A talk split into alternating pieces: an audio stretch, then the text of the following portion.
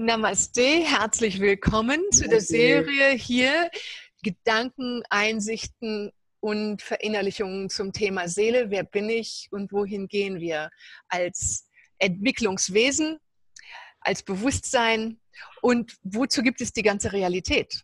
Und ich habe dich, Janusz, als einen langjährigen, bekannten Weisen erlebt, mit dir so einiges an verschiedenen Orten in Deutschland erlebt. Du bist, in eigenen Worten sagst du, Yoga-Vedant. Nein, das war es nicht. Es war was, wie würdest du dich nennen? Yoga-Psychologe. Psychologe, genau. Du arbeitest, du hattest 1993 die ayurvedischen, warst Mitbegründer von der ayurvedischen Bewegung in Deutschland. 83. Noch früher. Du lebst jetzt und ich rufe dich gerade hier aus Bali an und du bist in der nordöstlichsten Spitze von Spanien, gerade an Frankreich angrenzend. Und dahinter dir sieht man das Eckchen, Fleckchen Erde, wo du dich gerade aufhältst, wo du einmal Salvador Dalí selber kennengelernt hast und mit ihm sogar auf einem Bild zu sehen bist. Das heißt, du hast sehr viel Lebensweisheit, die du mit dir bringst, unwahrscheinliches vedisches Wissen. Und deswegen fange ich auch das neue Jahr mit dir, mit dem Interview an und hätte gerne von dir so einiges zu dem Thema, was ist Seele, was ist Bewusstsein, wie entfalten wir uns und was kann ich dazu tun, mehr aus mir herauszuholen als Wesen.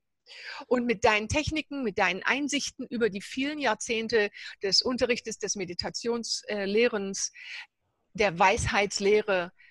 Du bist schlechthin der Mensch, den ich anschaue, wie ein gigantisches Sammelwerk an Bewusstseinsweisheit. Und deswegen bin ich sehr geehrt, mit dir heute ein Interview führen zu dürfen. Und ich kann dich gerne laufen lassen, aber vielleicht kannst du uns noch mal erzählen, du bist jetzt in der südöstlichen Spitze von Spanien. Du hältst dich da auf, weil auch natürlich es wärmer ist als jetzt gerade in Deutschland. Ist gerade kalt in Deutschland, ne?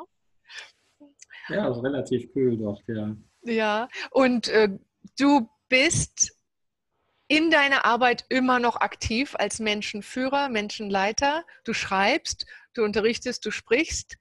Was sagst du uns von der vedischen Sicht her, die du ja sehr intensiv studiert hast? Was ist Seele? Und welche Kosmologie haben die Veden? Und dann hast du dich ja sicherlich eigenständig weiterentwickelt, vielleicht auch noch sehr viel weiterentwickelt und kannst uns sagen, wo du jetzt angekommen bist. Und auch wenn ich dich jetzt in den Tagen der Stille erreiche, von denen du ja eigentlich gerne nur im Innersten bist. Und vielleicht kannst du uns damit auch ein Geschenk machen, uns nach innen führen, damit wir die Kraft dieser inneren Stille zu Jahresanfang erleben. Namaste ist ein Wort, was ich sehr schätze, weil du das zu Beginn gesagt hast. Für mich ist es das Wort des Jahres. Auch ein Wort, was ich gerne jedem mitgeben möchte und auch seine tiefere Bedeutung, die uns alle sehr berühren und sehr bewegen kann und in der im Grunde genommen die Philosophie eine Vollendung findet, nach der wir ja alle suchen. Mhm. Der Prozess des Suchens, wo endet der? Wo beginnt er? Wo hört er auf? Und wenn ich die Übersetzung von Namaste nehme, so heißt das so viel wie: Ich ehre den Platz in dir, in dem das gesamte Universum residiert. Ich ehre den Platz des Lichts, der Liebe, der Wahrheit, des Friedens und der Weisheit in dir. Ich ehre den Platz in dir, wo, wenn du dort bist und auch ich dort bin, wir beide nur eins sind. Das bedeutet, diese Einheit, dieser Zustand von Yoga, dieses Gegründetsein in der Kraft der universellen Weisheit. Ich danke dir natürlich auch für dein Lob, deine Anerkennung. Doch ich glaube, wir sind alle lebende Weise und Bibliotheken, die unterschiedliche Wege gegangen sind, die unterschiedliche Strömungen aufgegriffen haben, die durch Erfahrungen und Impulse von Zeiten der Geburt an in ihrem Lebensfluss irgendwo sich befinden. Und wir alle sind im Grunde genommen Wassertropfen, H2O, was diesem unendlichen Ozean entgegenstrebt, auf dem einen oder anderen Weg und doch mit dem Ozean irgendwann verschmelzen. Und was ja auch der Sinn von Yoga ist, ne? Diese Vereinigung in dem Einssein, in dem Punkt, wo die Einheit entsteht. Und vielleicht können wir zwei, während wir sprechen, jeweils uns eigenständig in diesen Zustand hineinversetzen, bewusst intensiver damit verbinden und damit auch derjenige, der uns zuschaut, damit du, der uns zuschaust, eine Art Transportation von der Frequenz erlebst, so eine Art von, aha, Moment mal eben, da kitzelt mich gerade was, da ist was. Janusz und Ilona sprechen nicht nur auf der Gedankenebene, aber auch auf einer Ebene, die höher liegt. Ja, du sagtest ja, das Ziel oder der Sinn des Relativen, wenn es ein Ziel gibt, wenn es einen Sinn gibt, dann ist das Freude, dann ist das der Ausdruck und das Wachsen von Freude, das Ziel der Evolution schlechthin, von weniger zu mehr. Und das dauert an, das ist Prozess, das geht immer weiter. Und gerade wenn wir den Jahresbeginn nehmen, in dem wir uns ja noch befinden, heute am 3. Januar 2019, noch einmal alles Gute zu diesem neuen, wunderbaren Jahr. Genau, und je mehr wir verstehen, in uns erkennen, was zum Beispiel in den Yoga-Sutren, in den 2 ersten Zitaten schon gemeint ist, je mehr haben wir einen Zugang zu diesem Wissen, zu dieser Weisheit, die wir alle in uns tragen. Atha Yoga Anusasanam bedeutet so viel, wie wenn wir diese Ebene der Stille, diese Ebene der Transzendenz, wenn wir sie erfahren, dann können wir auch zuhören. Und wenn wir lehren oder sprechen über die Weisheit oder über den Veda oder über Yoga wie jetzt, dann ist es schon wichtig, dass wir diesen Aspekt der Stille, wie das Jahr, wie der Tag, wie morgens, wenn wir den Tag beginnen, mit Stille beginnen und nicht schon mit diesen hektischen Gedanken und dieser Unruhe, die wir in uns tragen. So gibt es da eine wunderbare Geschichte, weil wir können durchaus philosophisch miteinander das jetzt auf der sehr akademischen Ebene besprechen, aber ich glaube, das ist wichtig, dass wir auch einfache Geschichten nehmen, wie zum Beispiel diese, wo in einem Kloster eine Gruppe von jungen Schülern ihren Meister sehen. Jeden Tag geht er seinen Weg. Er ist im Garten, er ist im Speisesaal, er ist im Lehrsaal. Und er ist ein ganz wacher, ruhiger, strahlender, glücksausstrahlender kleiner Mensch, liebenswürdig und liebevoll. Und sie fragen ihn dann eines Tages, warum das so wäre, ne? Warum er und wie er das machen täte, dass er so glücklich und so zufrieden und so ruhig wäre. Und sagte, ja, wenn ich gehe, dann gehe ich. Und wenn ich esse, dann esse ich. Und wenn ich sitze, dann sitze ich. Und wenn ich schlafe, dann schlafe ich. Dann sagen die Schüler zu ihm, ja, aber das machen wir doch auch. Wenn wir sitzen, dann sitzen wir. Wenn wir essen, dann essen wir. Wenn wir arbeiten, dann arbeiten wir. Aber irgendwo ist das bei dir anders. Und er wiederholt das, nachdem sie ihn fragen, ja, wie machst du das? Er wiederholt genau denselben Satz. Wenn ich sitze, dann sitze ich. Wenn ich stehe, dann stehe ich. Und wenn ich esse, dann esse ich. Die sagen immer wieder, das machen wir auch. Dann hält er inne einen Moment, schaut sie an, schweigt und sagt, ja, im Außen erscheint das identisch. Aber wenn ihr sitzt, dann seid ihr schon mit euren Gedanken auf dem Sprung. Wenn ihr esst, dann seid ihr mit euren Gedanken schon bei eurer nächsten Tätigkeit und Arbeit. Und wenn ihr geht, dann seid ihr schon beim nächsten und übernächsten Ziel. Ihr seid nie bei euch. Mhm. Ihr seid immer woanders. Und darin liegt der Unterschied. Jetzt könnte man natürlich sagen, was so heutzutage in vielen Büchern über Spiritualität und Esoterik und Mystik geschrieben wird, ja, das ist aber auch dieses klassische Leben im Hier und Jetzt. Und da ist meine Erfahrung die, das ist ein Weg, der uns eher in eine Schizophrenie bringt. Denn das Leben im Hier und Jetzt ist kein herbeigeredeter Zustand. Es ist kein intellektueller, verstandesorientierter Begriff. Es ist kein Gefühlsmachen von, ja, ich bin jetzt wachsam und achtsam. Nein, es ist ein Zustand, den wir im Yoga kennen. Und da sind wir schon bei dem 2. Sutra von Patanjali.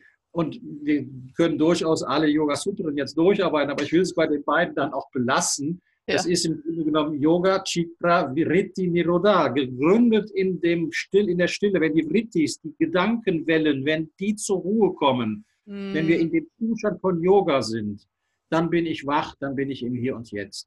Und in Sanskrit heißt es zudem in der Bhagavad Gita, Yogastha Kuru Karmani, gefestigt im Sein handle. Wenn wir aber immer in diesem Handeln uns versuchen zu konzentrieren und versuchen achtsam zu sein, Versuch allein ist Anstrengung.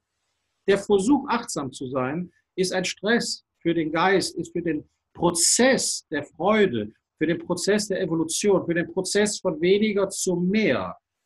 Immer eine Grenze, es ist eine Blockade, es ist eine Mauer. Fließen, zu haben, zu sein im Hier und Jetzt bedeutet, ich bin Aham. Aham Brahmasmi. Ich bin Brahma. Wunderschön. Und ja, wenn wir aber dem zuhören, frage ich mich natürlich als Zuhörer, wie genau mache ich das? Ohne Intention, ohne Wunsch, ohne Ziel, kein Ankommen. Du sagst, auf der einen Seite kann man dieses Ziel sich nicht erarbeiten. Man kann es nicht herbeiwünschen, man kann es nicht machen, man kann nicht plötzlich sagen, jetzt passe ich auf, was sehe ich alles. Aber dennoch kann man etwas tun, um diesen Ruhezustand in sich zu meistern, zu entfalten. Und ja. Welche Schritte oder welches Fühlen kannst du da uns als andeutenden Schritt geben? Was kann ich oder wie kann ich da mich hinein verlagern? Es wäre wunderbar, wenn unser Schlaf ausreichen würde. Was einfach nur, ja, es wäre wunderbar, es wäre wunderbar, wenn der Schlaf ausreichen würde. Ausreichen, genau. Es wäre wunderbar, wenn wir verstehen würden, dass zwischen dem Ein- und dem Ausatmen eine Pause, eine Lücke ist, eine Dehnungsfuge ist. Und wenn wir diese Dehnungsfuge wahrnehmen würden, wachhalten würden, diesen Zustand, diesen Junction Point, diesen Punkt, Sprungpunkt zwischen warmem und kaltem Wasser im Ozean. Du weißt das, du hast mit Delfinen gearbeitet, du weißt, dass es diese Springpunkte oder Sprungpunkte im Ozean gibt, wo du eine Wasserschicht Süß und eine Wasserschicht Salzwasser hast. Warmes Wasser, kaltes Wasser, Strömungen. Wenn wir diesen Punkt dazwischen wach halten könnten, den Punkt zwischen Wachen und Träumen, den Punkt zwischen Träumen und Tiefschlaf, dazwischen gibt es einen Punkt und dieser Punkt ist Unendlichkeit. Dieser Punkt ist dieser Zustand von unendlicher Kraft, von Eins, von Göttlichkeit, von reinem göttlichen Bewusstsein. Aber wir halten ihn nicht wach. Warum? Warum halten wir den nicht? Warum können wir den nicht halten? Das ist die grundlegende Frage. Denn wenn wir das könnten, dann würde der Schlaf ausreichen. Vielleicht auch nur eine Stunde Schlaf oder vielleicht auch nur ein Nickerchen, dass man sich hinlegt im Yoga-Zustand. Ja, das ist einer meiner Lieblingszustände. Hier in Spanien, Siesta halten. Das ist das Yoga der Spanier. Siesta halten. Ich würde mir wünschen, wenn wir alle wieder mehr Siesta halten würden. Einfach nur, um dem Körper etwas mehr Ruhe zu geben. Aber es reicht halt nicht aus. Dieser Körper, der gibt sehr viel Energie aus. Er braucht diesen muskulären Entspannungszustand des Schlafes, auch unser neuronales System, damit wir wieder resetten können, physiologisch. Aber diesen Zustand dazwischen, den wach zu halten, ist meine Erfahrung und auch meine Lehre nur durch den Zustand von Wachheit, ruhevoller Wachheit zu erfahren und zu stabilisieren. Ruhevolle Wachheit. Und das ist der Punkt. Wie geht das? Wie geht das? Das ist die Frage. Genau. Wie geht das? Also wie wäre es mal, wenn wir zwei, während wir hier sprechen, in die Kamera schauend, du dich für dich, ich mich für mich und dann gleichzeitig auch der Zuschauer mit uns gemeinsam in eine Intensität von, ich würde es im hyperdimensionalen Wachsein nennen, hinein spüren. Eine Aktivierung von einem Bewusstsein jenseits von Zeit und Raum, würde ich das nennen. Wenn wir uns da einmal beide, du und ich, begegnen? Da sind wir schon. Und da dieses, aber das sind, und wie du... Das ist der, was du gerade sagst, ich finde das wunderbar und du hast sehr spannende Worte da, Hyperdimension.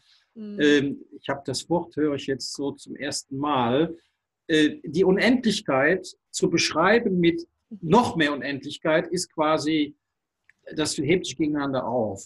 Also die Ganzheit des Lebens zu erfahren, ist die Erinnerung an die absolute Ebene des Lebens. Es ist nur eine Erinnerung.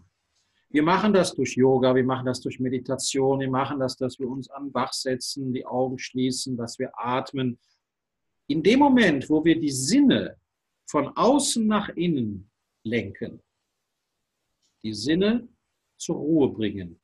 Diese Vrittis, die Wellen des Denkens, die sind mehr wie nur die intellektuellen Ebenen des Denkens, es sind die Ebenen der Emotionen, es sind die Ebenen unserer in den Genen gespeicherten Informationen, die wir durch Ahnen und Familien und über Generationen angesammelt haben. Alle Erfahrungen, Erinnerungen, die in unserem Zellgedächtnis vorhanden ist, all das zur Ruhe zu bringen, in einen Zustand von Einssein mit dem Universum, aber nicht nur im Außen, sondern auch im Innen. Bedeutet, die Sinne herunterzoomen, stiller und stiller und stiller und stiller und stiller, bis wir zu diesem Junction Point, zu dieser Sprungschicht kommen, wo wir die subtilste Ebene, das Kleinste des Kleinsten und das Gröbste des Gröbsten überschreiten und in die Unendlichkeit abtauchen. Das können wir gerne zusammen machen, aber das... Es filmt sich so schlecht, ne? Aber es ist eine Frequenz, ja, aber es ist schon eine Frequenz, die ein erwachter Meister in sich halten kann. Ja. Ich würde auch dir zustimmen, bei mir zumindest ist es kein Ewigkeitszustand. Es ist vielleicht die Ewigkeit, die da ist, aber ich bin nicht immer bei der Ewigkeit. Das ist sicherlich klar, aber immer wieder. Ich sage wie die Klausthaler-Werbung, nicht immer, aber immer öfter. Und ich bin noch keinem über die... Ich bin noch keinem über den Weg gelaufen, der permanent in Erleuchtung leuchtet. Ich habe wie willst du das definieren von außen? Nur ein Erleuchteter kann einen Erleuchteten erkennen. Naja, ich kann zumindest schon Leute sehen, die in den Zuständen hinein und wieder rauskommen.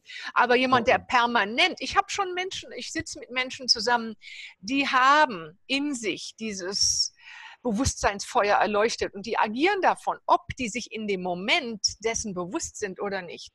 Ich habe mit einem indischen Meister gesprochen, ich kann seine Erleuchtung fast besser wahrnehmen als er seine eigene. Er sagt immer, sag mir mal, wie es aussieht.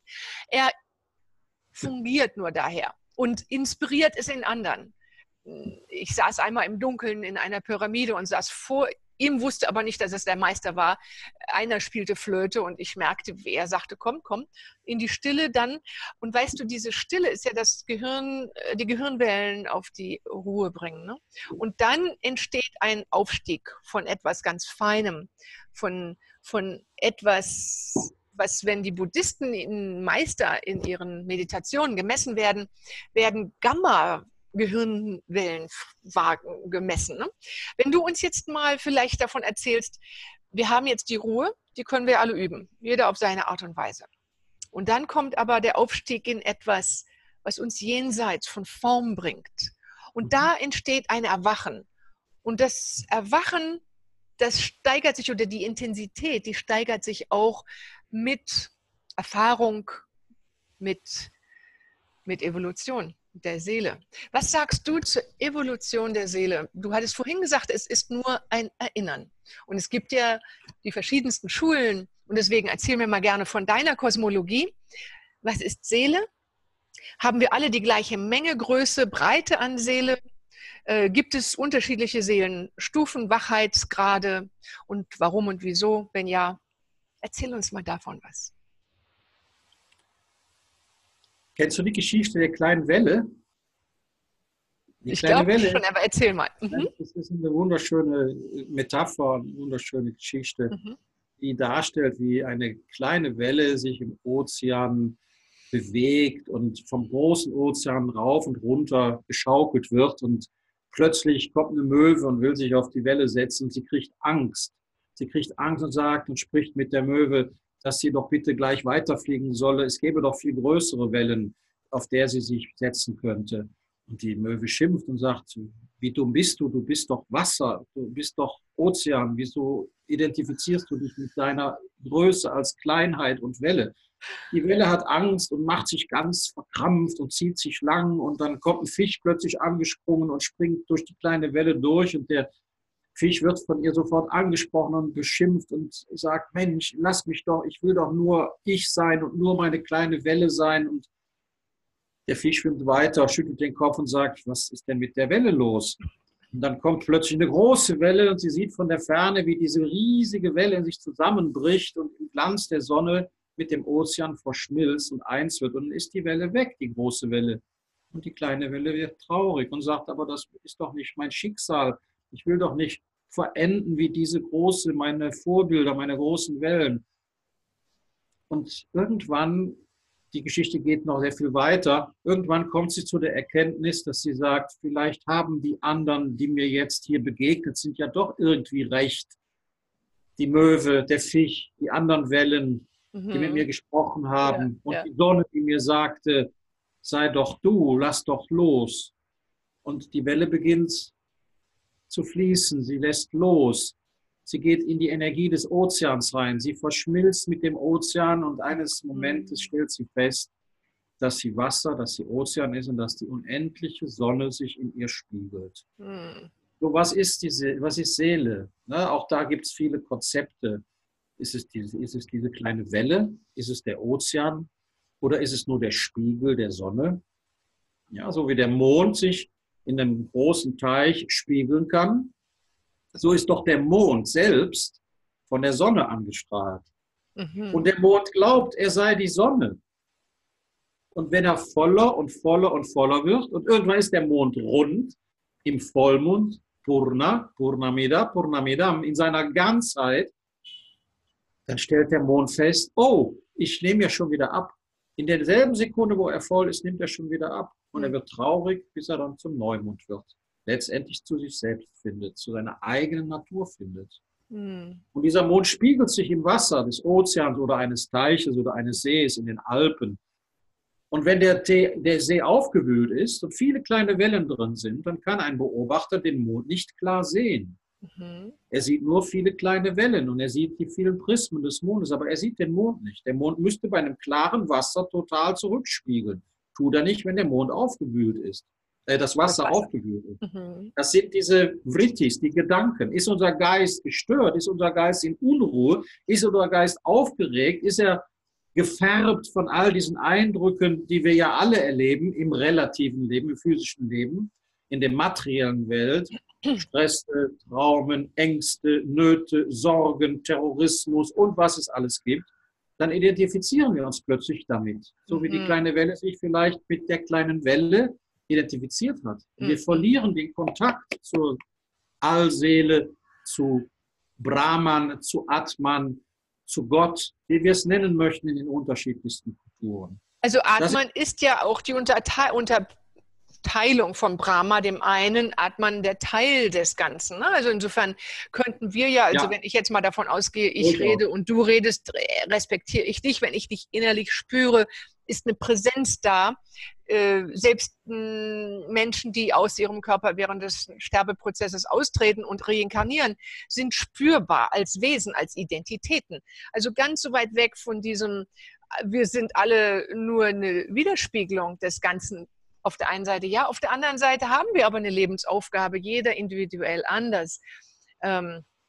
Wie kommen wir mit der Aufgabe, uns selbst zu sein, in Kontakt mit dem Ganzen, in unserem eigenen Leben weiter? Wie, denn wenn ich jetzt hingehe und sage, ja gut, dann bin ich halt meine Welle, ich mache halt, was ich mache, ich gehe, ich stehe, ich mache, ja, was soll's, ne?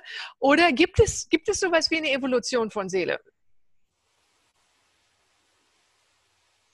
Diese Frage, die habe ich auch einmal einem weisen indischen Mönch und Meister gestellt. Und er sagte, ja, und das geht immer weiter. Und es gibt da keinen Halt. Es geht immer weiter.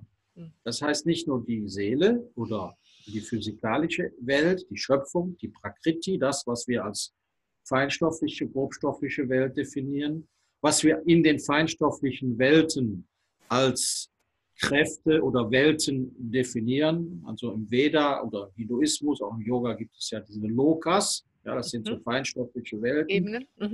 Shambhala, alles das sind so Begriffe, die entwickeln sich kontinuierlich weiter. Und was sich auch weiterentwickelt, ist letztendlich, wenn wir es auf der physiologischen Ebene betrachten, als Glaubensmodell auch unsere Körperhülle. Die entwickelt sich immer weiter. Ja, wir waren ist halt die Frage, ist diese Körperhülle begrenzt auf diese 80 Jahre? Nach dem Ayurveda sind es 120 Jahre, obwohl ich in einem Video, ich habe die Tage noch darüber erzählt, von einem indischen Heiligen gesprochen habe, Tatwala Baba. Der ist 350 Jahre alt geworden, ein indischer Yogi aus dem Himalaya. Der Nackte aus dem Himalaya wurde er genannt. Sah aus wie 30. 350 Jahre. Also es scheint irgendwelche Menschenwesen oder yogische Individuen zu geben, die ihre Körperhülle über längere Jahre als unsere 80 Jahre, 90 Jahre hinaus halten können, unter allen möglichen Bedingungen, die dafür notwendig sind. Ja, also man muss auch die Rahmenbedingungen sehen, unter denen wir leben. Wenn wir jeden Tag vergiftetes Essen zu uns nehmen und auch mentale Stress oder so, klar. Das hilft. Ja. Oder auch nicht das Vorbild uns halten, ne, dass es sein möglich kann. Oh, aber wir evolutionieren, also ich meine, die Neandertaler sind unsere Vorfahren zum Teil. Wir entwickeln uns als Spezies. Ja, wir entwickeln uns kontinuierlich weiter, sowohl der Mensch, der Körper, als auch dieser Kosmos, in dem wir leben. Es entwickelt sich weiter. Auch der, genau. Ich würde aber eher sagen, die Entwicklung ist verfeinern. Yes. Weil es gibt ja eine Entwicklung, die geht immer nach außen, immer gröber in diese Materie hinein. Ja. Ich glaube, dass wir selber als Mensch immer mehr auch schon in diese Geistwelt uns hinein entwickeln, auch in dem menschlichen Körper, in dem wir heute stecken. Wenn wir geboren werden, dann sind wir ja, wir haben Kraft. Im Ayurveda sagen wir ein strahlendes Sattva, also stark, lichtvolles Kapha, Erde- und Wasser-Element orientiertes Wesen, und das hat Power. Und dann lebt man so, bis man so 20 und 30 ist, und dann hat man so seine Familie gegründet, man hat studiert, man hat einen Job und man wird älter, man macht seine Erfahrungen, man stoßt seine Hörner ab und plötzlich stellt man fest, man kann an den Dingen, die man mal aufgebaut hat oder mitgebracht hat, gar nicht festhalten. Alles ist im Fluss. Am Anfang baut man auf und dann beginnt man zu verlieren. Man lässt los. Ja, man lässt immer mehr los. Der Körper selbst wird mit den Jahren auch immer weniger. Er wird kleiner, die Haare fallen aus. Das ist ein Prozess des Loslassens, aber es entwickelt sich dabei geistig etwas ganz anderes, als es in den ersten jungen Jahren war. In dem normalen Prozess. Wenn man früh anfängt mit Yoga, also ich glaube mit 13 angefangen, ich bin jetzt 62. Und ich bin jetzt kein Yogi im Sinne von Hatha-Yogi, weil ich sage ganz bewusst am Anfang, ich bin Yoga-Psychologe. Das hat seinen Grund, warum ich das auch so unterscheide, weil ich Yoga nicht nur als ein Modell betrachte, wo man Asanas macht, also Körperübungen macht oder Exercises macht. Da gibt es so viele Unterschiede. Yoga hat ja seine 8 Branches, auf Englisch sagt man 8 Zweige der Entfaltung. 8 Zweige, genau. Also genau. Wobei da haben wir dann den Punkt Dhyan, das ist Meditation, den ich als sehr wichtig empfinde, der auch von dem Verfasser der Yoga-Sutren, Maharishi Patanjali, aber auch in den alten Texten des Rigvedas immer darauf hingewiesen wird, dass Meditation der Schlüssel ist. Ja, die Stille. Genau zu dieser Quelle des Inneren. Yoga hat das Modell Einheit, das ist das Ziel, ein, mit allem eins zu sein, die Vereinigung, the unit, Yog, das Zusammenführen. Und Meditation bringt uns grundsätzlich auf diese Ebene, wo die Einheit in einem, nennen wir es, latenten Zustand in uns vorhanden ist. Und in diesem latenten Zustand ist das ein spürbarer Sammelpunkt, würdest du es so nennen? Würdest du es den Atman-Punkt nennen? Oder? Ja, solange wir, spürbar, solange wir noch mit unseren Sinnen unterwegs sind. Also ich meine, wir haben ja immer unser Gehirn, unsere Aufmerksamkeit. Ich meine, selbst in der tiefsten Meditation dringt immer noch ein Signal und wird verarbeitet durch. Na gut, da habe ich eine andere Erfahrung.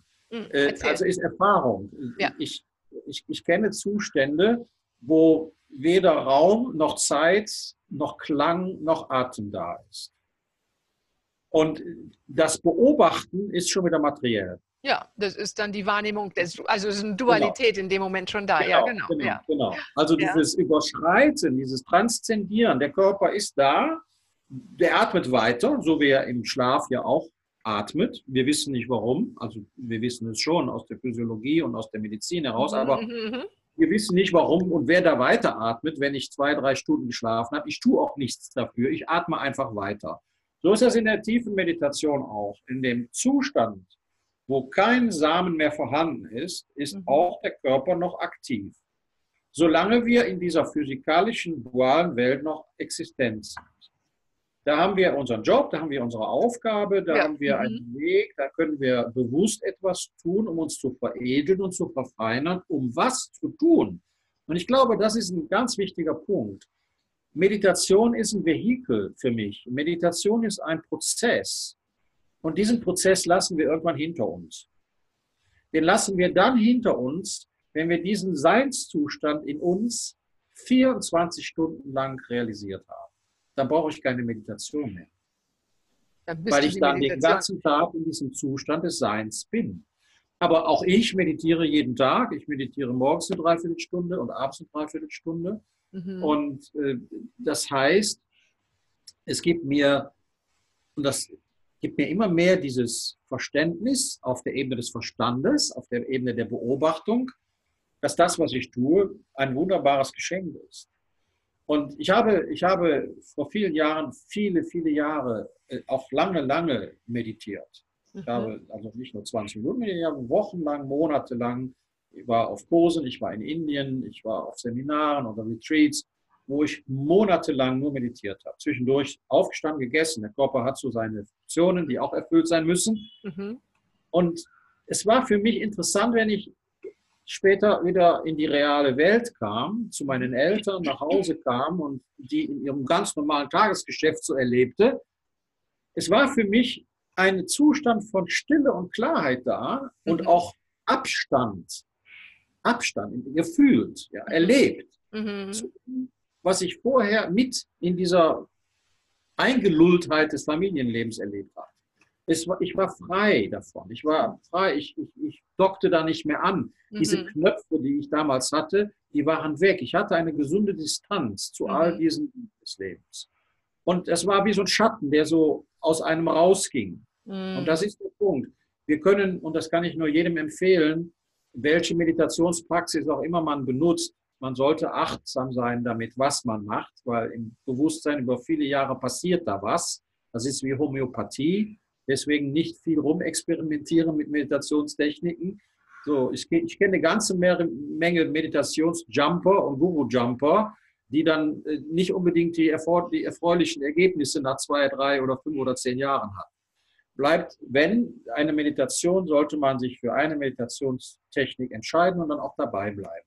Einfach dabei bleiben und machen. Und dann sieht man, was das mit einem macht und auch nichts erwarten dabei, sondern einfach der Technik, der Übung, der Routine im Leben, der nachgeben und das machen. Ihre Internetverbindung ist instabil, kommt gerade bei mir. Bei mir jetzt nicht. Ist okay. Jetzt ist wieder stabil. Jetzt ist wieder stabil. Ja. Okay. Also das wäre so ein Tipp, wenn man also mit Meditation arbeitet, dass man immer darauf achtet, dass sie einfach ist, anstrengungslos ist, dass sie integrierbar ist in das subjektive Leben, wo immer man und wie immer man lebt und sich nicht so komplett daraus zieht. Ja, also in 50 Jahren habe ich da nun schon viele Menschen und viele Geschichten erlebt, auch viel Leid erlebt von irgendwelchen Konzepten und Dogmen, wo Menschen sich verrannt haben. Die Natur macht das alles perfekt. Die Evolution arbeitet für jeden von uns. Wenn wir uns den Naturgesetzen öffnen, braucht unser Verstand da nichts mehr zu beizutragen. Wir machen das morgens und abends. Wir fahren mit unserer Praxis fort. Und dann passiert einfach, dass die Evolution für uns Sorge trägt. Das passiert von selbst. Und wie würdest du sagen, hat dein Bewusstsein sich über die 50 Jahre Übung, na, seitdem du 13 warst, jetzt bis 63, sag mal 50 Jahre Yoga, was hat sich da verändert? Magst du uns darüber was erzählen? Wie ist es feiner? Du hast von Verfeinerung gesprochen. Ja, ich kann ja nur von mir sprechen. Ich kann es nicht vergleichen jetzt mit einem anderen Prozess eines anderen Individuums. Mhm. Ich habe für mich, ich sage jetzt mal den Eindruck, dass alles das weg ist, was ich nicht bin. Mhm. Und was ist denn dann für dich da? Ich. Stille. Ganzheit. Wahrnehmen. Licht. Liebe. Harmonie. Glück. Alles Worte, ja? Wir können das jetzt neurobiologisch aufdröseln und sagen, das ist Dopamin in einer Mischung aus Serotonin und Oxytocin und noch ein paar Opiaten, die da oben letztendlich sind es nur elektromagnetische Ströme, die da durch das Gehirn... Ja, ja, natürlich. Aber das sind die Wahrnehmungen. Selbst und Wert. Das Selbst... Mhm. Ist ja eine Ebene in uns, die wir durch Meditation immer mehr entfalten. Mhm. Und der Wert ist das, was wir von außen zunächst einmal durch Schule, durch Eltern und Erziehungen und Prägungen, Überlieferungen, Traditionen und Brauchtum alles übermittelt bekommen, nach denen wir irgendwie handeln und ticken. Der Selbstwert ist das Erhöhen dieser Werte auf eine Ebene, die frei ist von der Bindung, frei ist von den Dogmen, frei ist von den von außen eingebildeten, auch oft eingebildeten Normen. Freiheit. Mhm. Innere Freiheit. Innere Freiheit, ja. Innere Freiheit. Ja. Das ist Freiheit, das ist Frieden. Wenn wir heute von Freiheit und Frieden sprechen, ja, dann ist für mich, und ich glaube, ich bin da in keinem Kreis von wenigen Individuen, ob ich nun Mahatma Gandhi nehme oder andere Weise nehme, die das auch immer wieder gesagt haben, dass der Frieden ein immerer Prozess ist und dass der Frieden in uns ist. Das Königreich Gottes liegt in uns. Ha, genau. Ha, genau. Ich war neulich zu Neujahr auf einer Meditations-Tanz-Gruppen-Initiations-Party und da war dann einer, die sprachen dann davon, die Freiheit, wie wichtig die Freiheit ist. Nur so, Merdeka. Und dann ist mir so wirklich tief innerlich die Wahrnehmung gekommen, frei ist man in der Seele. Und da ist auch tatsächlich die einzige wirkliche Freiheit. Alles andere, und wir sind eingebunden, wir sind in der Identität. Ich bin geprägt durch die Kulturkreise, in denen ich mich bewegt habe, als Wesen. Aber in der Seele, da kann ich mich mit an jedem zusammenfinden, in diesem Namaste, in dieser Begegnung, wo wir die gleiche Ursubstanz des Meeres in uns spüren. Ob ich jetzt die Welle oder du die Welle bist. Ja, ja, da, wo wir uns in dem Bereich fühlen, da, wo das Sonnenlicht uns überstülpt oder wo wir das Meerwasser sind. In dem und in dieser Wahrnehmung, dieses Schulen der Einheitswahrnehmung, da drin wächst dann auch das Gefühl von Selbstentfaltung, von, weil die Entfaltung dann die Öffnung zum Ganzen ist. Mich würde mal super, super interessieren, was war deine Wahrnehmung von erleuchteten Wesen, die du erlebt hast in deinem Leben? Wie hast du Erleuchtung in anderen Menschen erlebt? Oder wodurch ist dir das spürbar, sichtbar geworden? Welche Qualitäten oder welche inneren Wahrnehmungen, was hast du erlebt? Für mich war die Erfahrung von Menschen, die, sagen wir es mal in deinen Worten, ne, die was immer Erleuchtung ist. Ja, oft wird ja aus dem Englischen heraus das Wort Erleuchtung übersetzt, Enlightenment. Man kann es auch als anders übersetzen, als aufgeklärt sein. Mhm. Und das aufgeklärt hat auch was mit Licht zu tun, weil da, wo Nebel ist, ist keine Aufklärung. Da, wo Ignoranz hat immer was mit Unaufgeklärtheit zu tun. Und Erleuchtung hat auch mit Erhellen, mit Licht zu tun, dem eigenen inneren Licht, dieses in uns zu entwickeln. Und ich habe Menschen kennengelernt, die genau die Impulse gegeben haben, die diesen Weg der Aufklärung, den Weg der Erleuchtung durch Impulse aufgezeichnet haben. Und das ist ganz klar und kongruent und authentisch und nicht durch Rollen. Ja, es gibt ja eine ganze Reihe Yogis und auch Verhaltensweisen, ja, die durch Rollen Vorbilder sein wollen. Und ich sagte in meinen Seminaren immer, es gibt eine ganze Menge Beispiele, aber weniger Vorbilder. Ja. Mhm. Beispiele sind die, die wir weiterdrehen oder auf der PowerPoint-Folie weiterdrücken. Mhm. Aber Vorbilder, die sind stark. Aber identifiziert euch nicht mit den Vorbildern. Ja, letztendlich. Auch da beginnt wieder eine Abhängigkeit. Ja, dann beginnt der Vergleich. In dem Moment, wo ich mich mit diesen Vorbildern vergleiche, mit den Beispielen ist es noch viel schlimmer, beginne ich mich mit dem irgendwie zu identifizieren und ich komme nicht zu mir selbst. Da gibt es auch eine wunderbare Geschichte. Ein Meister geht mit seinen Schülern an den Ganges und sie laufen ihm hinterher und tragen Gepäck und er zieht sich aus, legt seine Kleider am Ufer des Ganges nieder und legt dann so ein bisschen Sand, so einen Sandhaufen da drauf. Und damit das nicht wegfliegt, dann geht er ins Wasser und schwimmt. Und so nach einer halben Stunde kommt er wieder. Die Schüler waren am Ufer und haben zugeschaut. Und dann sagt er, was ist denn hier passiert? Er sieht am Ufer nur noch Sandhaufen. Und er findet seine Kleider nicht mehr. Und dann fragt er seine Schüler, wo denn seine Kleider sind. Ja, aber Meister, wir haben alles das gemacht, was du gemacht hast und haben jetzt lauter Sandhaufen hergebaut.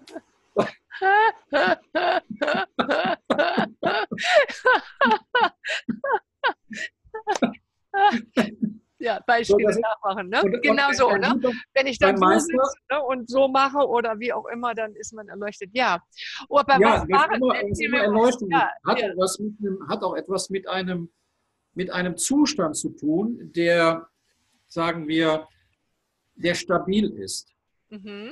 Der, selbst wenn ein Meister in der Nacht an dir vorbeikommt, du merkst einfach die Präsenz, du merkst die Kraft, du merkst auch die Klarheit, die er in seinem Bewusstsein hat. Aha. Du merkst, dass ob Tag oder Nacht Stunden geredet hat, also ich passe da.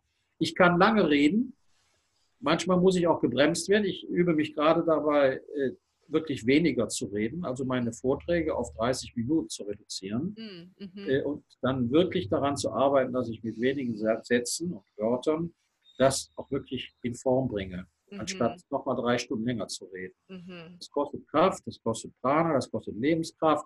Und bei den Meistern habe ich das schon erlebt, dass das dann lange dauerte.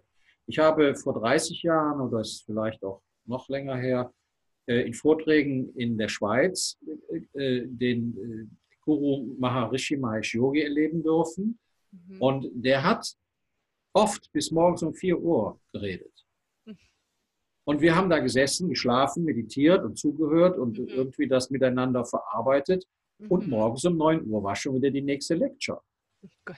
Und der hat dann zwischendurch noch seine Organisation, seine Weltorganisation, dieses Spiritual Regeneration Movement, was die transzendentale Meditation vertritt, hat er nachts noch telefoniert und gearbeitet. Und das hat er bis zu seinem Tod gemacht. Er hat also rund um die Uhr gearbeitet. Und seine Mitarbeiter, seine engsten Sekretäre, die waren natürlich überaus müde und haben gesagt, ja, wenn ihr schlafen wollt, dann wartet, bis ich tot bin. Also der Darshan des Meisters ist dann schon sehr stark.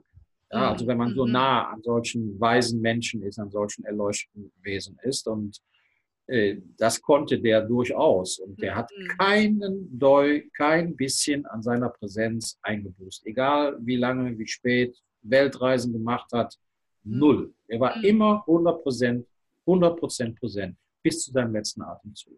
Wow. Und das sind so Menschen und Individuen, die so etwas transportieren. Und ich denke, dieser, den ich eben nannte, Tatwala Baba, wird das wohl auch gehabt haben, sonst hätte der diese 350 Jahre ja nicht überleben können. Da muss man schon eine Energie haben.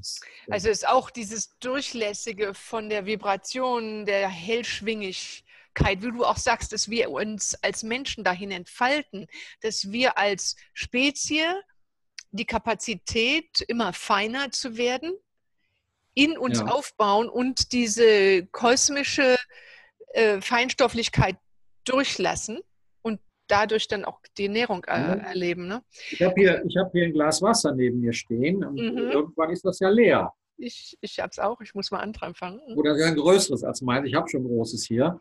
Und dieser Maharishi Mahesh Yogi hatte eine Analogie, die fand ich total spannend, weil er immer davon, wir haben immer gefragt, ja, wie können wir denn die Welt, wie können wir die Welt heilen, wie können wir der Welt Kraft geben, wie können wir dem Individuum Kraft geben. Mhm. Und dann hat er das immer verglichen mit diesem halbvollen Glas. Mhm. Und dann sagt er, wie will ein halbvolles Glas die vielen leeren Gläser der Welt füllen? Ja. Erst wenn dieses Glas an der unendlichen Quelle der Schöpfung angeschlossen ist, erst dann kann überhaupt diese Liebe und diese Kraft unendlich weitergegeben werden. Ich muss das mal ausschalten hier. Das ist ungewollt. Und ich fand diese Analogie so wunderbar, weil wenn wir nur eine kleine Kerze sind und wir wollen viele Kerzen anzünden, dann ist das sicherlich möglich, indem wir das Licht an eine andere Kerze weitergeben. Wenn aber wir mit einer kleinen Kerze alleine irgendwo im Wald oder in der Wüste versuchen, die Wüste zu erhellen, dann ist die Kerze irgendwann runtergebrannt. Das heißt, Inspiration ist intensiver als etwas verteilen. Also in dem Sinne, gut, man verteilt ständig teilt man sich, aber die Inspiration, dass jeder für sich das Licht wird. Jeder für sich ist das Licht. Ja. Aber jeden daran wieder zu erinnern, dass er dieses Licht, und da sind wir bei Schlaf und Körper und Meditation. Mhm. Der Schlaf reicht nicht aus, die Kraft des inneren Lichtes zu stärken. Der Schlaf reicht aus, Wachen, Schlafen, Träumen, diese drei Bewusstseinszustände irgendwie zu koordinieren, dass wir am Tag unsere 12, 13, 15 Stunden fit sind und arbeiten können. Aber irgendwann ist der Körper an seinem Limit und dann braucht er Schlaf. Und wenn wir meditieren, dann können wir durch die Meditation erst einmal Zustände von Entspannung und Ruhe erfahren, die wesentlich tiefer sind als im Tiefschlaf. Und zweitens erfahren wir einen vierten Wachbewusstseinszustand, ruhevolle Wachheit. Man spricht hier dann Samadhi, es sind so andere Begriffe, die es da so gibt. Wenn man Dhyan, Meditation praktiziert, dann überschreitet man diese drei Hauptbewusstseinszustände, Schlafen, Wachen, Träumen, und hat einen eigenen physiologischen Wachzustand. Der ist auch messbar. Also man hat das gerade bei der transzendentalen Meditation und auch anderen Übungen, hat man das getestet, neurobiologisch an Elektroencephalographen gehängt und dann die Brainwaves, die Gehirnwellen beobachtet. Was passiert bei Menschen, die meditieren? Die eine Minute meditieren, die 20 Minuten meditieren, die mal eine Woche meditieren oder Menschen, die auch regelmäßig über Jahre meditieren. Was passiert da oben in dem Gehirn? Wie kohärent werden diese beiden Hirnmuster? Und dieses Andocken an diese Kraft des Lebens, des Universums, nenn es Purusha, nenn es Atman, nenn es Gott, dieses Andocken ist wie die Birne, die Glühbirne, die an einen Mega-Stromreaktor angeschlossen wird. Ja, das ist die Kerze, das Symbol der Kerze. Du brauchst einen Paradigmenwechsel. Ne? Von der Kerze ist der Wandel nicht hin zu zwei Kerzen, sondern zu einer mächtigen Glühbirne. Und das ist das, was wir heute auch in der Zeit brauchen.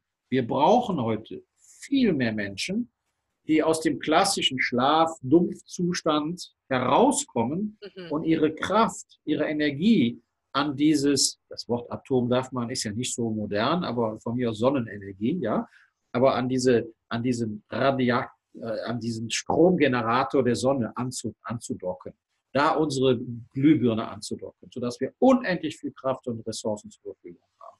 Das ist das, was wir heute brauchen. Das ist das Licht, was in uns ist. Das wieder entfachen und wieder täglich reaktivieren. Und das versuchen wir durch die Sprache gerade, Menschen darauf hinzuweisen, dass es das gibt, dass das eine Chance ist, auch für den Planeten, für den Frieden. Ja, wir können noch so viel Mülleimer und Müllsäcke aus dem Ozean rausholen. Wenn sich unser Denken nicht ändert, verändern wir nichts. Genau, grundsätzlich. Ja, aber es ist halt das Leben so, dass wir grundsätzlich nicht alle dasselbe sind, sondern die unterschiedlichsten Ströme und Varianten von Bewusstsein alle gleichsam einen Ball ergeben, aber einen sich entfaltenden Ball. Und insofern sind wir heute als globale Masse vielleicht gesehen schon sehr viel aufgeklärter, als wir es vor 2000 Jahren waren. Ja, auf der Ebene des Verstandes, auf der Ebene des Verstandes, da gebe ich dir schon recht, auf der Ebene der Schulung und der Ebene der Ausbildung. Mhm. Aber wir sind weiter weg von der Ebene des Seins.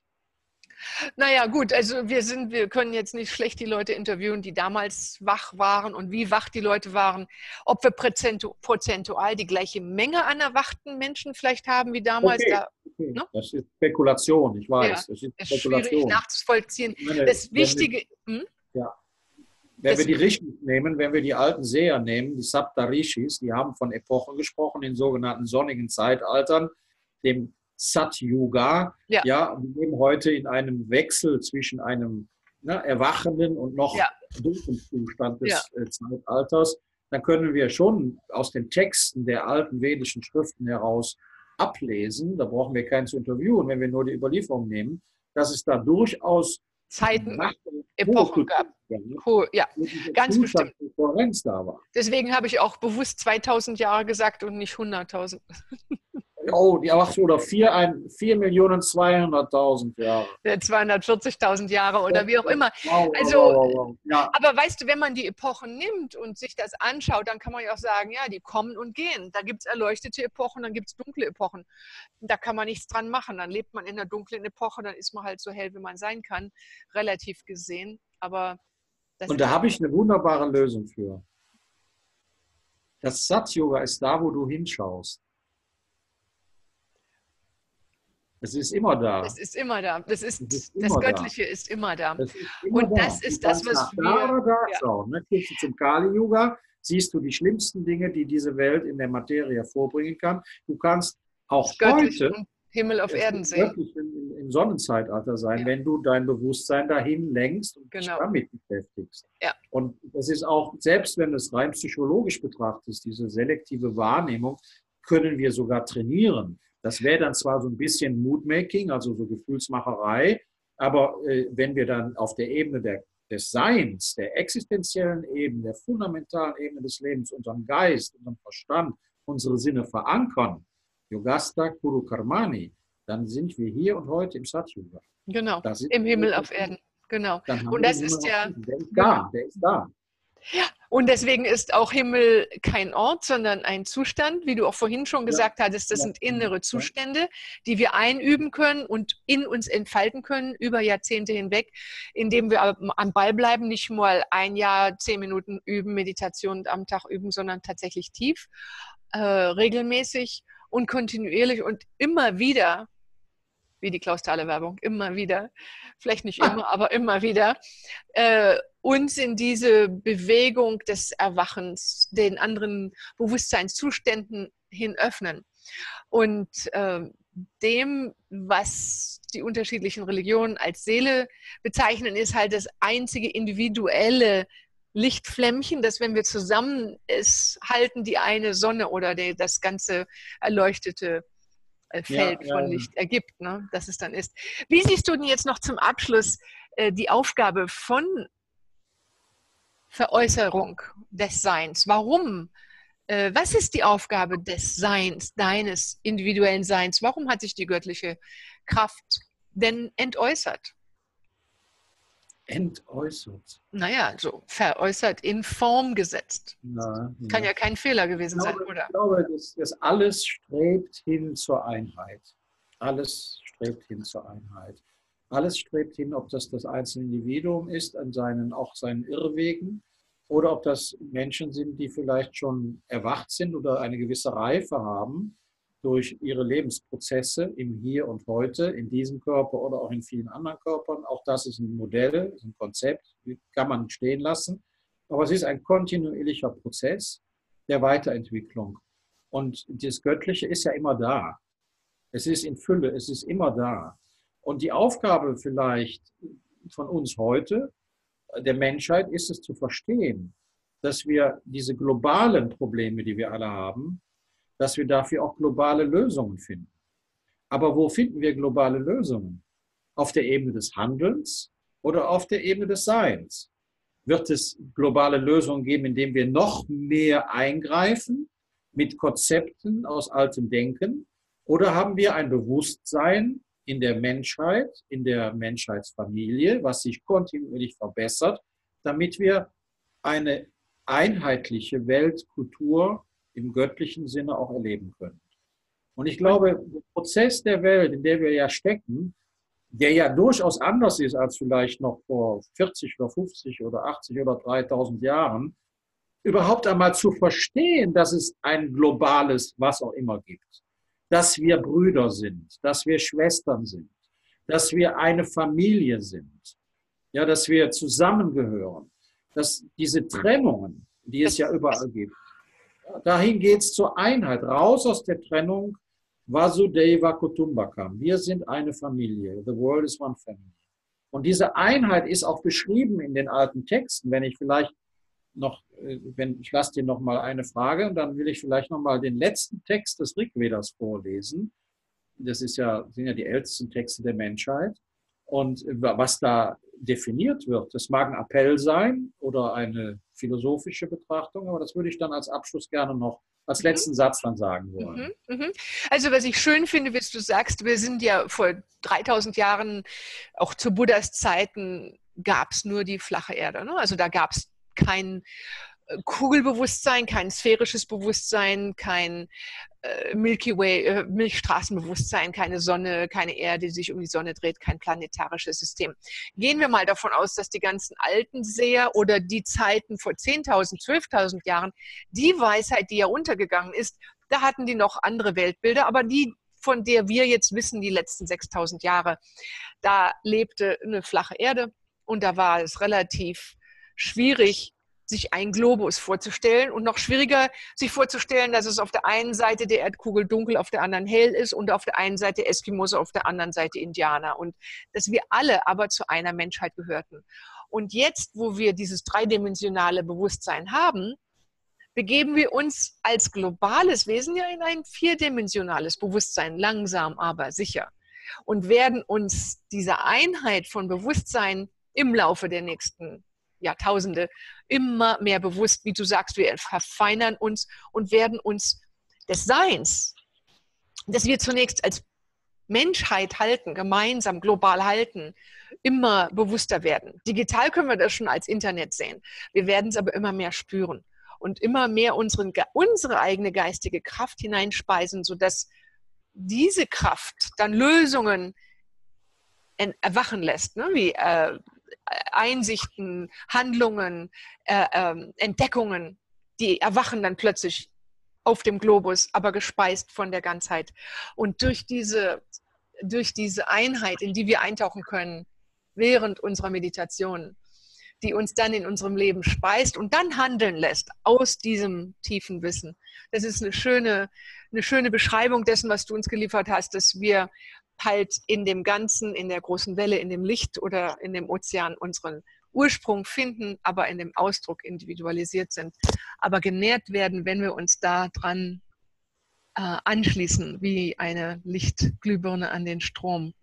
Plus, ja. Wie du ja zu Anfang gesagt hattest, in der Einleitung auch zu meiner Person, so habe ich mich ja doch intensiv als Forscher empirisch mit den vedischen Texten beschäftigt. Ich habe gut 1,5 Jahre ein richtiges, also klassisches vedisches Studium absolviert, hunderte, tausende Seminare damit gemacht und auch Videos produziert.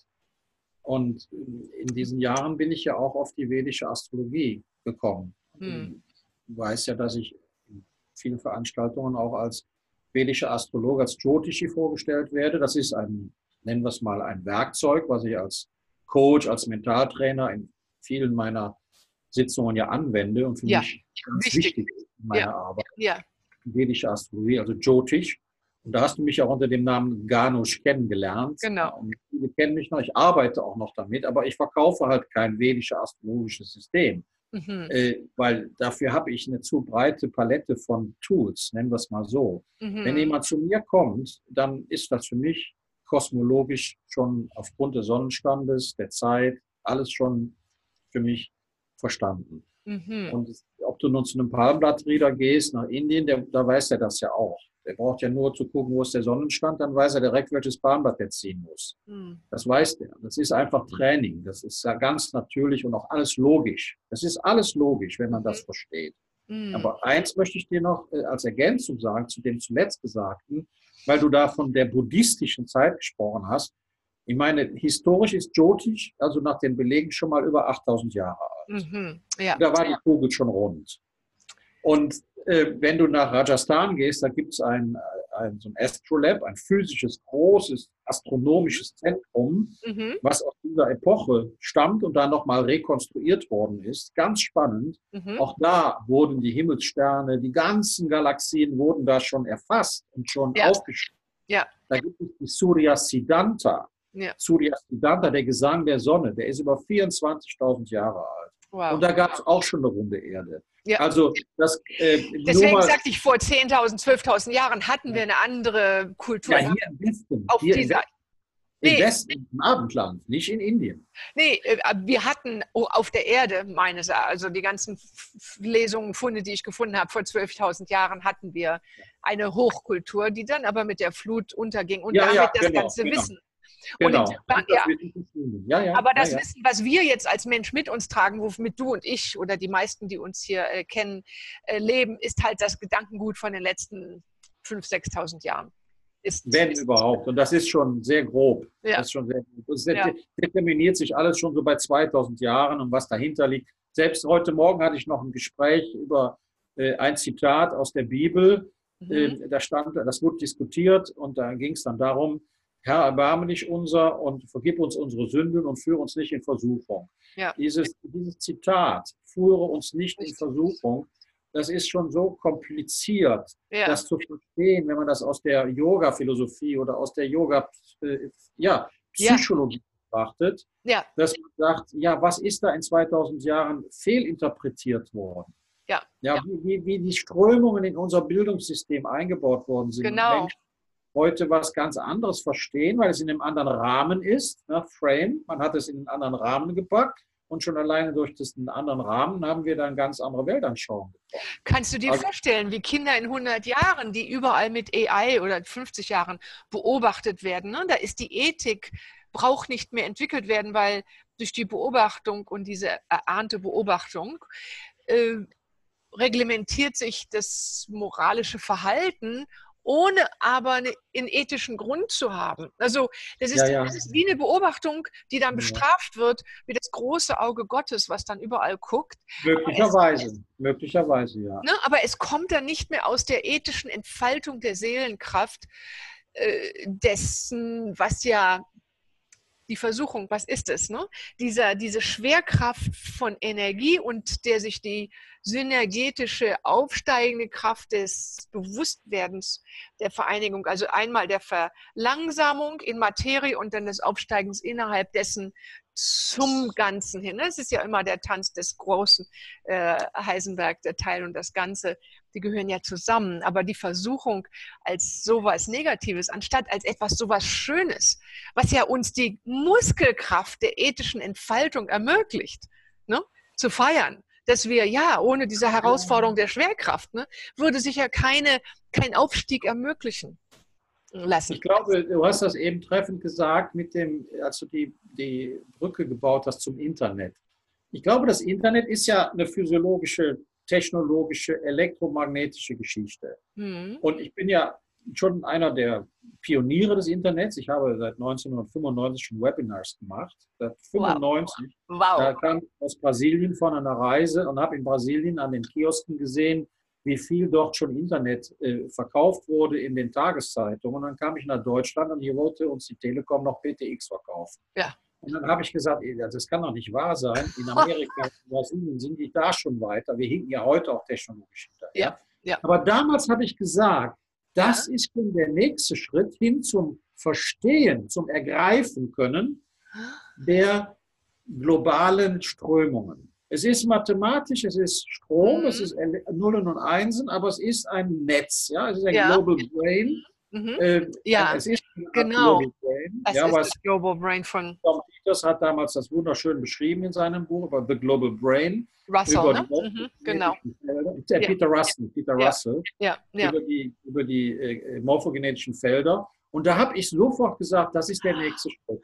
Toll. Und jetzt das KI führt uns noch einmal, das wird uns an die Grenze führen der materiellen Entartung. Ja. Das muss aber, das ist ein Prozess, das muss die Gesellschaft, die Kultur muss das durchleben. Mhm. Und dann kommen wir wieder zu dem kosmischen Netzwerk, also ich brauche ein G5, ne? Also weil genau. Internet, ja, Telepathie funktioniert. Ich habe Global Brain, ich habe die Verbindung zum Sein, ich habe die Verbindung zur absoluten Ebene des Lebens, wo alle elektromagnetischen Felder aufhören. Ja. Auch da kann ich kommunizieren. Ich brauche also keine Netzwerke, keine Antennen. Aber das braucht die Kultur, der Mensch, die Technologie, der Markt, die Wirtschaft. Die brauchen diesen Prozess noch, um dann letztendlich dahin zu kommen, zu verstehen, wenn man alle Fragen beantwortet, was kommt denn noch? Und die kommen jetzt schon durch die, ich beobachte das auch sehr intensiv mit der KI, diese Fragen kommen jetzt schon. Was, wenn du sagst, KI heißt bei dir, ich kenne das unter AI, aber KI heißt... Ja, weil das Englisch ist. Artificial Intelligence ist bei uns künstliche Intelligenz. Okay, gut. KI war einmal eine Definition von Maharishi Mahesh Yogi, KI als kreative Intelligenz. Wenn du die Texte zu kreativen Intelligenz, The Science of Creative Intelligence liest, und das plötzlich mal aus dem Licht der AI oder KI gebracht ist, also ich finde das phänomenal, diese Parallelen zu sehen. Ne? Ja. Diese Parallelen, das eine ist materiell und das andere ist non-materiell und im Endeffekt kommen wir auf die gleichen Kapazitäten. Das eine ist von innen her gesteuert, das andere ist von dem Äußeren abhängig. Genau. Mhm. Ich will dir bloß sagen, Joachim, Janusz, wie nennen wir dich? Übrigens will ich noch, du musst mir gleich noch sagen, wie wir dich finden, damit ich das schön einblenden kann, deine Webseite, damit wir zu dir finden, zu deinen Texten, Blogs und Büchern und Vorträgen und Seminaren. Stunde, ich weiß nicht, wer genau, wie viel das jetzt war, eine Stunde, bevor wir uns hier getroffen haben zu diesem Webinar, zu diesem Treffen, Interview, habe ich dich plötzlich ganz stark innerlich gespürt und habe gedacht, ach, du bereitest dich vor. Du gehst in das Feld hinein, damit das Feld nachher die Information liefert, anstatt nur der Mund. Jetzt frage ich dich, ich habe dich nicht vorher gefragt, stimmt davon was? Beides. Ich habe das in der Meditation erfüllt. Mhm. Ich habe das Gespräch oder unseren Ablauf auch für mich gesehen. Mhm. Ja? Nicht gesteuert. Mhm. Mhm. Wahrgenommen. Weil ich verliere schnell mich in der Unendlichkeit und dann sind keine Worte mehr da. Matya Pragya, das ist der Irrtum des Verstandes und des Intellekts, dann setzt, wenn ich auf so eine Ebene gehe, ganz schnell auch meinen Kopf aus. Mhm. Und dann habe ich mir so ein paar Stichworte so im Kopf, so aus meinen Vorträgen, die habe ich mir überlegt und habe mir auch gedacht, ja, was kann ich sagen? Ne? Was gibt es für eine Geschichte? Die Geschichte mit dem Meister am Fluss. Ja. Die Geschichte mit dem Meister und den Schülern, die meinten, der wäre ja immer schön in der Stille. Das mit Yoga sage ich oft, aus den Yoga-Sutren. Ich referiere oft zu diesem Punkt, weil für mich ist es wichtig, dass wir verstehen, dass vor dem Handeln die Stille liegt. Stille, Ruhe und Aktivität. Ja, Ruhe und Aktivität. Jegliche Aktivität beruht auf der Stille und auf der Ruhe. Und beim Einatmen. Und so ist im Grunde genommen mit Ruhe und Aktivität das erste Sutra von den Yoga-Sutren von Patanjali schon erklärt. Ruhe und Aktivität. Life is simple. Wir können das kompliziert machen. Wir können da hunderte Seminare, Bücher und alles zu schreiben und formulieren. Aber Leben ist simpel. Simplicity, Einfachheit, Natürlichkeit. Ruhe und Aktivität. Ja. Und Ruhe und Aktivität. Und die Aktivität, wenn die aus der Stille, wenn die aus der Ganzheit, wenn die aus dem Göttlichen kommt, ist immer ein Beitrag zur Vollendung oder zur Entfaltung. Ja, es ist immer ein Geschenk. Ja. Wenn wir aus der Entropie, aus der Gestörtheit, aus der Versuchung. Also für mich hat Neujahr, Silvester eine zwiespältige Ebene. Ja, also auf der einen Seite, ich habe viele Jahre in das Neujahr hinein meditiert und heute mache ich da so eine Sonnenuntergangszeremonie zum Silvesterabend, wenn die Sonne untergeht, die letzten Sonnenstrahlen am Meer. Und das ist für mich so ein Ritual, wo ich so auch Transzendenz gehe, in die Stille gehe. Und da ich auch mich mit den unterschiedlichsten Menschen beschäftige, und die zerren alle an einem, dann hast man Familie und der eine will jenes und der andere will das, wird dann einfach gefeiert. Wenn ich dann aber höre, abends, ne, was da an Feuerwerken unterwegs ist, jetzt komme ich zu dem Wort wieder Entropie. Wenn eine Gesellschaft diesen Aspekt der Ruhe, diesen zarten Aspekt der Ruhe, zerstört, was durch Schöpfung entstehen soll, zum ersten Klang so laut macht, was entsteht daraus im kommenden Jahr. Wenn wir in einer Gesellschaft sind, die schon so viele Sorgen hat, so viele unverdaute Emotionen hat, so viele Ängste hat, zunehmende Ängste hat, so viele Aufgeregtheit hat, wenn die mit dieser Aufgeregtheit in das neue Jahr reingeht, durch noch mehr Feuerwerk und noch mehr Krach und noch mehr Alkohol und noch mehr Party, was ist das Ergebnis in der Aktivität? Wenn wir also diese Dualität von Patanjali nehmen, dass er zu Anfang immer die Ruhe setzt, bevor man in die Aktivität geht, oder auch wie Maharishi Mahesh Yogi sagte, Silence and Activity, Ruhe und Aktivität. Diese Dualität, wenn man die gesund beibehält, dann ist das Leben ein Himmel auf Erden. Wunderbar. Ja, und das ist das, was auch der Mensch und die Gesellschaft lernt. Ich weiß es nicht, ob das die gesamte Welt oder alle Menschen. Vielleicht brauchen wir auch nur einen kleinen Teil davon, um die Welt zu segnen und zu heilen. Vielleicht reicht ja nur 1% der Menschheit, der Bevölkerung, die ein Bewusstsein hat, was im Sein gegründet ist, im Zustand von Yoga gegründet ist. Wir brauchen vielleicht 2% oder 10%, aber meine Arbeit liegt genau darin. Ja. Das ist meine Arbeit. Meine Arbeit liegt darin, und das sehe ich auch, ich sehe diese Dualität. Ich sehe, dass die Menschheit hier eine Chance hat. Ich sehe, dass der einzelne Mensch, weil man fängt ja immer bei sich selbst an, muss ja bei sich anfangen, verändere die Welt, indem du dich selbst veränderst. Ich sehe, dass das Geschenk darin liegt, da einen Beitrag zu leisten. Ich arbeite gerade ganz aktiv an der Weltfriedensunion mit Freunden zusammen, die genau diese Ideen, diese Impulse mit auf einer größeren Ebene in die Gesellschaft bringen. Ich habe dir das mal gesagt, glaube ich, in Karlsruhe war. Ich werde das nie vergessen, wo wir da gestanden haben. Hier hinten war der Eingang, da war der große Platz. Du hast da rechts gestanden, wo die Stände waren. Und ich bin dann zu dir gekommen und habe gesagt, wir brauchen mittlerweile eine größere Hebelwirkung, um das, was da passiert, was auf uns dazukommt, auch positiv zu begleiten. Und was ist die Hebelwirkung? Die eine Hebelwirkung ist, die von diesem Sonnenkraftwerk ausgehend, das Andocken an die kosmische Intelligenz, die reine schöpferische kreative Intelligenz mit in unser Tun hineinzuholen, einzuladen. Das andere ist aber auch das Tun, umsetzen. Wir haben in Deutschland 9 Millionen Yoga-Praktizierende. Wow. Also mehr oder weniger machen die das dann aktiver. Vielleicht sind es ja nur 10.000, die es aktiver machen. Keine Ahnung. Aber statistisch haben wir 9 Millionen Yoga-Praktizierende. What? Keine politische Partei hat so viele Anhänger. Und die sind alle nicht vernetzt. Halleluja. Nicht äußerlich. Die Welle, diese Welle, die entsteht. Wir sind alle wie die kleinen Blüten, die alle wissen, jetzt kommt die Sonne. Und wir wachen alle auf und wir machen eine Blütenwiese zusammen. Und es hat gesagt, ich hatte mal einen Klienten, einen Guru aus der Hare Krishna Welt, du kennst ja die Hare Krishna Gesellschaft, der kam dann zu mir und ich sollte ihm dann Dharma erklären. Und dann habe ich ihm erklärt, ja, was ist Dharma? Dharma ist das Leben in Einklang mit allen Naturgesetzen. Und das ist nicht ein Konzept im Sinne, ich muss jetzt vegetarisch sein oder ich darf nicht mehr Auto fahren, ich darf das und jenes nicht, also von Verboten, sondern das ist ein Leben im Einklang mit allen Naturgesetzen. Und da ich diese Bücher alle gelesen habe, ich habe die Bücher von dem Prabhupada, diese Puranas und die Krishna-Puranas, die hatte ich mit 14 schon alle inhaliert. Konnte ich natürlich auf bestimmte Zeilen in dem Dialog auch sehr gut antworten. Über die Bhagavad Gita konnte ich etwas erzählen und konnte dann dieses Zwiegespräch zwischen Krishna und Arjuna konnte ich sehr schön erklären, was für mich eben Dharma bedeutet. Mhm.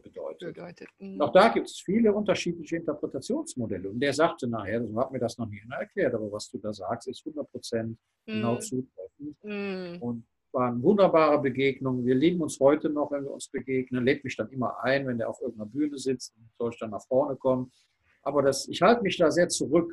Ja, wenn du mich fragst, wo sind deine Seiten, wo ist deine Internetpräsenz, die gibt es. Ja. Du brauchst nur einen Namen ins Internet geben, dann findest du das. Was geben wir denn rein? Sag mal deutlich, damit wir das, wenn wir jetzt Auto fahren, nicht das gerade sehen, dann hören wir es wenigstens. Wie finden wir die? Ja, natürlich. Also unter joachim-nusch.de.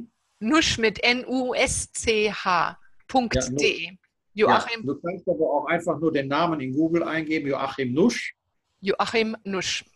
Und dann kannst du Ganusch eingeben, G-A-N-U-S-C-H. Ne, Ganusch, auch das. Das auch sind mit so SCH. Mhm. Immer mit Nusch am Ende. Ne? Mhm. Ga steht für Ganesh. Ganesha, Ganusch, genau. Ja? Wenn ich an dich denke, denke ich immer an Ganesha. Das ist irgendwie, muss wohl dein... Ganesha. Ja, ja, das mein, der ist bei mir überall. Das ist bei dir, ne? Ja, genau. Der Begleiter der Reisenden, der für Aufbruch zuständig ist, der für die Weisheit, für die Lehre, ne? Für die Lehre. Die Kraft.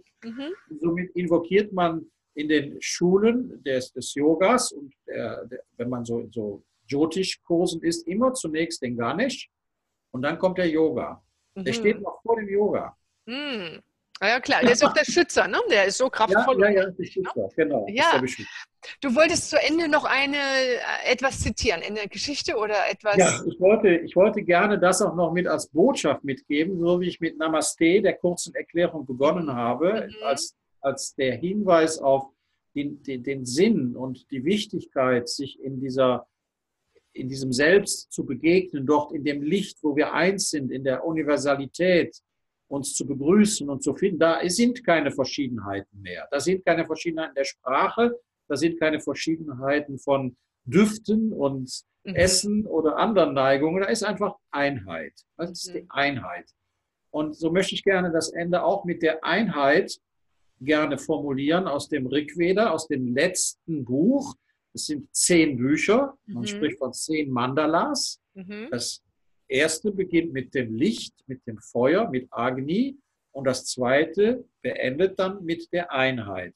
Und die letzten 2 Sätze heißen, oder 3 Sätze heißen, ich lese das mal vor: Geht zusammen, verständigt euch, eure Sinne sollen einträchtig sein, wie die Götter vor Zeiten einträchtig bei ihrem Opferanteil saßen. Einig der Rat, einig die Versammlung, einig sei ihr Sinn. Zusammenstimmend ihr Denken. Einträchtiger Rat rate ich euch an, mit einigem Opfer opfere ich für euch. Einig sei euer Vorhaben, einig eure Herzen, einig soll euer Sinn sein, auf das euch schönes Zusammenhalten sei. Und der Fokus auf das Göttliche bringt für uns den Urkern der Einheit. Ja. Es gibt nur eine Gottheit. Es gibt nicht die Religiosität, die das richtiger und besser verstanden hat. Es gibt nur einen Ursprung, aus dem wir leben, zu dem wir uns wenden, und in dieser Einheit. Danke dir. Das ist Yoga. Ja. Yogasta Kuru Karmani. Und das Namaste, ich danke dir, das Göttliche in mir dankt dem Göttlichen in dir. Danke, dass du diese Zeit dir genommen hast, am Anfang des Jahres auch, und für uns Ideen anreichernd und inspirativ die Weisung gegeben hast, dass wir mit Stille und Handeln, diesen beiden Aspekten, wirklich in Balance sein müssen. Und ich glaube, dann sind wir glücklich, wenn wir genügend in der Ruhe in die Handlung kommen. Und das danke ich dir auch als Hinweis. Immer wieder für mich als Zwilling ist das sehr wichtig. Ja, okay. Namaste. Namaste. Und ich schalte dann unten noch für alle lesbar deine Webseite ein, die sich weiter interessieren möchten für das, was du noch hier der Welt Gutes tust, und Friedensbewegungen, an denen du teilnimmst. Okay. Namaste. Okay.